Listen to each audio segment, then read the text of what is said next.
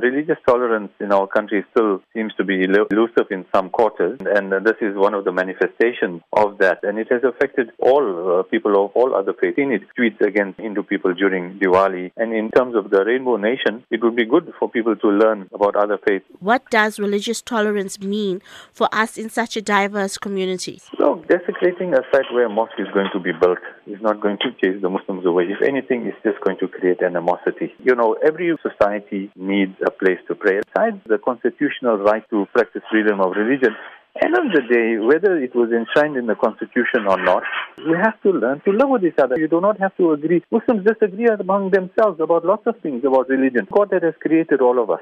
And he's put us here to learn to live together. And you, you know, you have to do it to the to the people who are responsible for this. This is not going to wish the Muslims away. If anything, it's just going to create animosity. And who's that going to benefit? You know, and is this how we bring our children up? That when they now in mixed schools, they must look at each other with hatred. It defies the very purpose of religion to teach compassion and humanity. Will construction of the mosque continue? And what will it mean for the organization involved in the building of this mosque? Well, there's a difference of opinion on this. There are some uh, scholars and probably many, many South African scholars who will say one, once a site has been desecrated like this, construction of a mosque shouldn't continue. And there are others, uh, you know, scholars, many of, many of them overseas based, who have said at the end of the day, it's a holy site, but it is what happens in a holy site. It is the worship of God. It is all of that that happens in the site that, that makes it holy, not just the, the building. Other scholars will say there are ways of cleansing with obvious water that has been prayed on, uh, praying at the site, trying to